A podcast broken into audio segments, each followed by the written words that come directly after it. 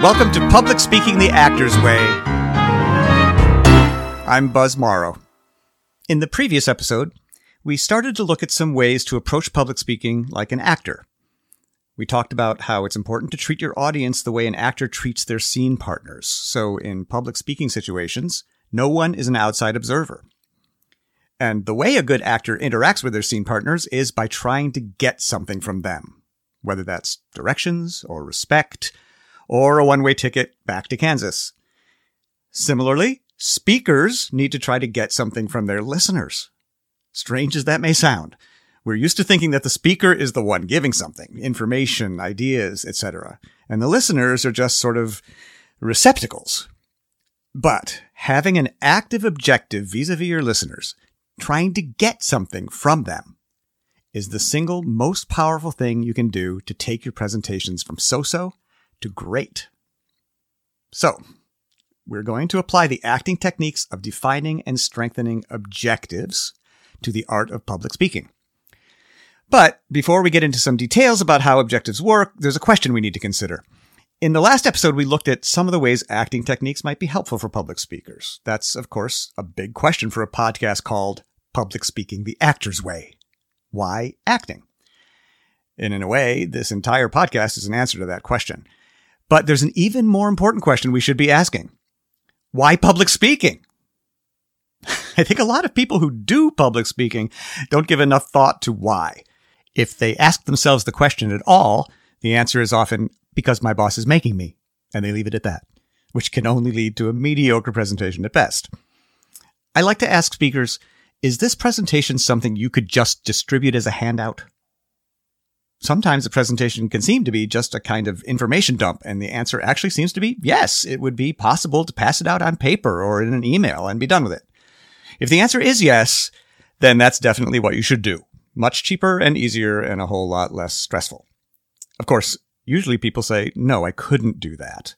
But that's often just because they think if they sent a written version, no one would read it. But let's agree right now.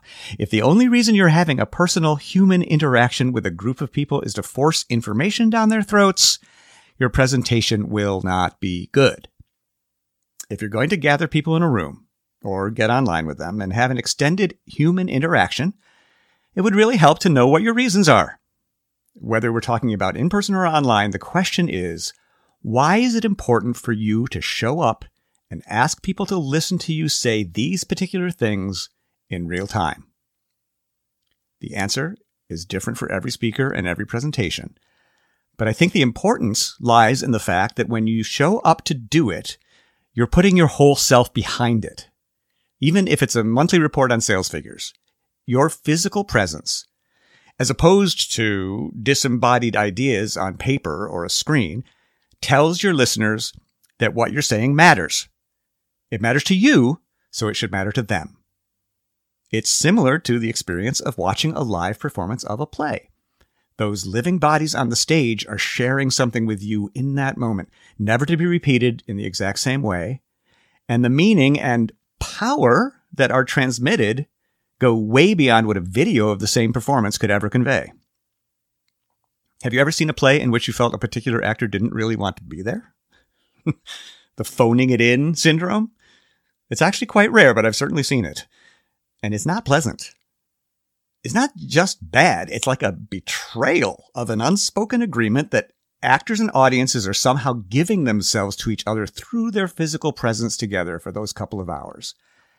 And something similar happens in speeches and presentations. You don't want to watch one in which the presenter doesn't care, and you certainly don't want to be that presenter. So, if what you're saying doesn't matter to you, you've got a problem.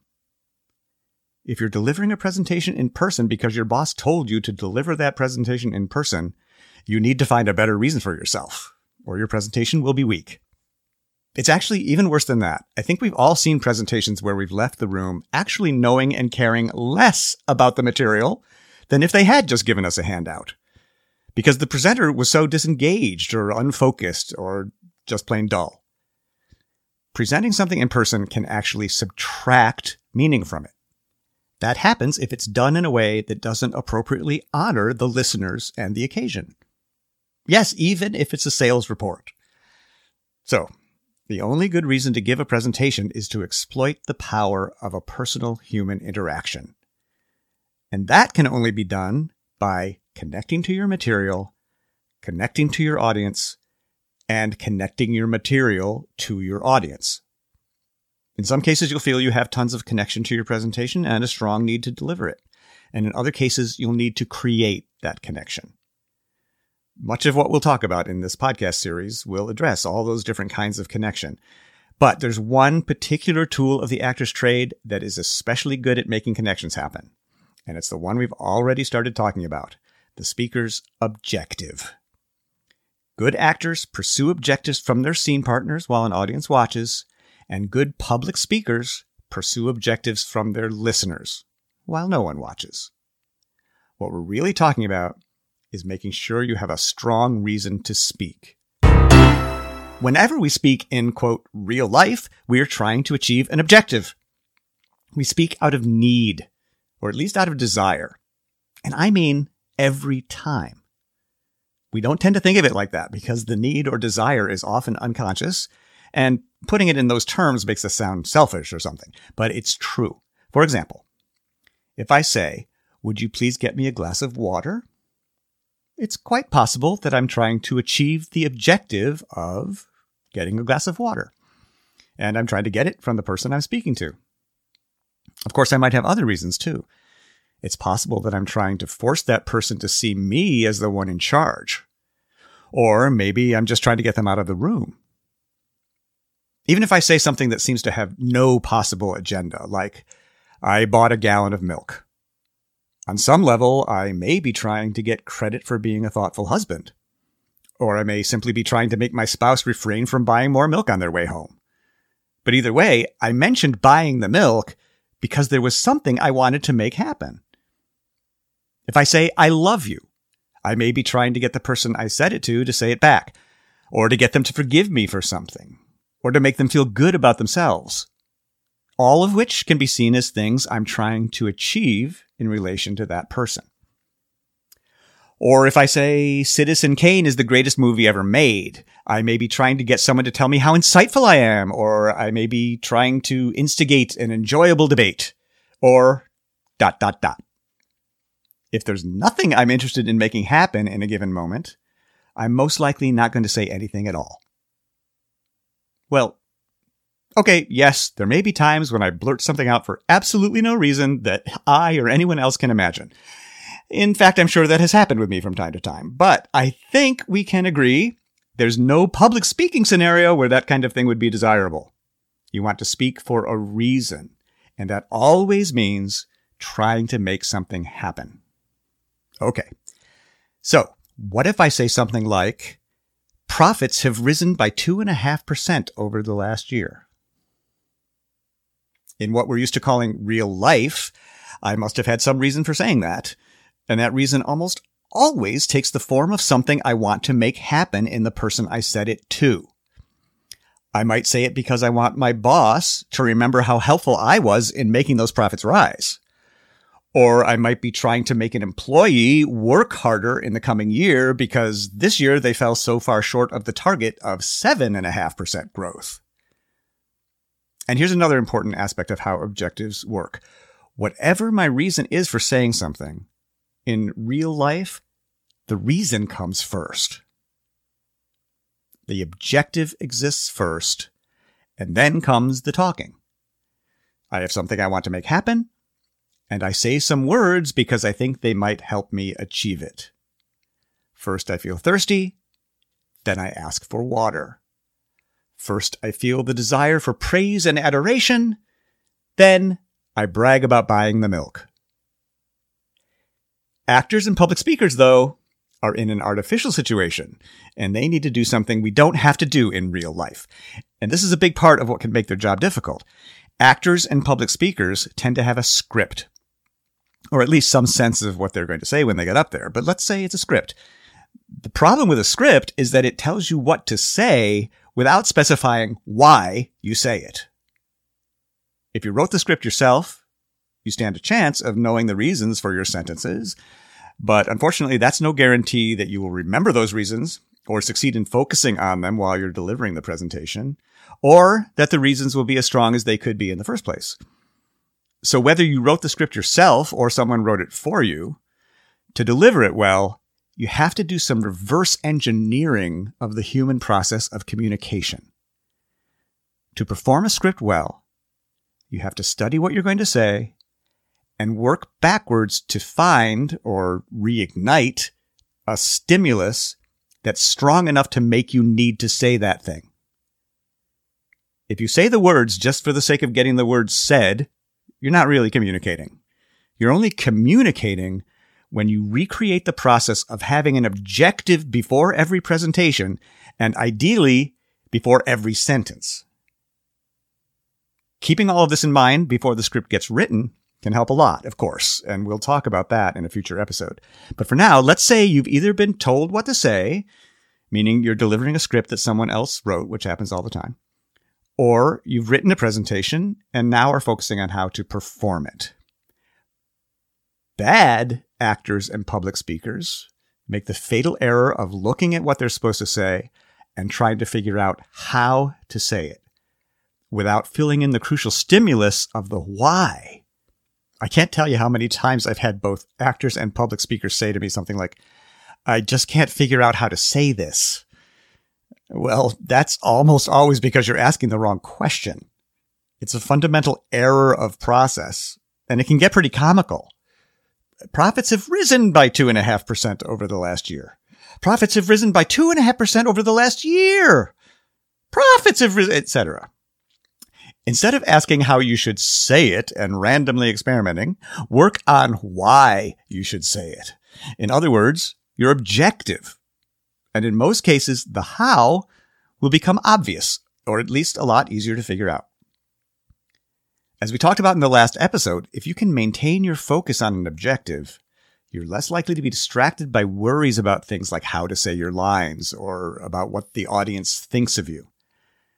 But having a strong objective may also help you actually achieve something worthwhile, like getting people to vote for you, or getting your listeners to stop smoking, or making your employees take greater pride in the success of your company. Without a strong objective, you may find yourself thinking your presentation was a success if you sounded smart, or if someone laughed at a joke, or you got through it without throwing up. And you can do better. You can become a powerful speaker who actually gets their listeners to change how they think, feel, or behave. And that should be the point of bothering to get into the room with them. As you start applying this idea to your own public speaking, it's important to keep in mind that objectives are not necessarily inherent in the content of your presentation. That means it's not a matter of looking at your script or your data and figuring out what the objective is. It's a matter of deciding for yourself what your objective could be. In The Wizard of Oz, at least one of Dorothy's objectives is pretty explicit in the script. She wants to get back to Kansas. That's a clear objective that she and others refer to over and over. But in a more subtle script, like Death of a Salesman, say, uh, what Lil- Willy Loman wants is a little harder to pin down. He may want respect and for attention to be paid but in certain moments, he may also want to get his boss to pay him more or to make his sons love him or to make the world pay for rejecting him. And he might have any number of other goals too, some of which might be completely unique to the actor who happens to be playing him. That's part of what makes the role a challenge for actor after actor, and part of what makes it enjoyable for audiences to watch different actors take on a role like Willy, or Atticus Finch, or Hamlet, but even in the relatively straightforward Wizard of Oz, lots of objectives are going to be chosen by the actor. What exactly does Dorothy want Auntie Em to do about Miss Gulch? What exactly does she hope to achieve by running away? Etc., etc. We aren't privy to what was going on in Judy Garland's head as she played Dorothy, so we don't know exactly what objectives that actor may have been focusing on at any given point. But I guarantee you this she had objectives, or she wouldn't have been interesting to watch. And every other actor in the film had them too. They were all trying to achieve something at every point. Things like to save Dorothy, to receive a heart or brain transplant, etc. So, if my line is profits have risen by 2.5% over the last year, I have to have a strong reason for saying it, other than the fact that it's on my page or my slide, or it will sound like a boring statistic that should have been sent in an email. But exactly what that reason is, is up to me. It probably has something to do with my reason for giving the presentation as a whole, which is also up to me. In acting terms, you need a super objective for the presentation as a whole and a series of smaller objectives along the way. My super objective in a play may be to get home to Kansas. It's the big thing that I want. But I have objectives within that, like get the witch's broomstick and help my friend find some courage. The super objective of my presentation on profit growth may be to make my colleagues come up with a new marketing plan. And one of my objectives within that might be to make them cringe at a measly 2.5%. If I pursue that and a series of other objectives as well, I'll maintain my focus throughout. I'll also forge a strong connection with my audience, and I'll get the new marketing plan of my dreams. The best time to think about objectives is before you get specific about any other aspect of your presentation. Before you decide what stories you want to tell or what statistics you're going to present, and before you start deciding what words you're going to say. But even if you've already completely written out a speech, the very biggest favor you can do yourself is to spend some time, like an actor, strengthening your reasons for speaking. In the next episode, we'll lay out a step by step process for defining objectives for any presentation and refining them to create the strongest possible connection to your material and to your listeners. Public Speaking the Actor's Way is produced by the Theatre Lab in Washington, D.C. It's available wherever you get your podcasts. Thank you for listening.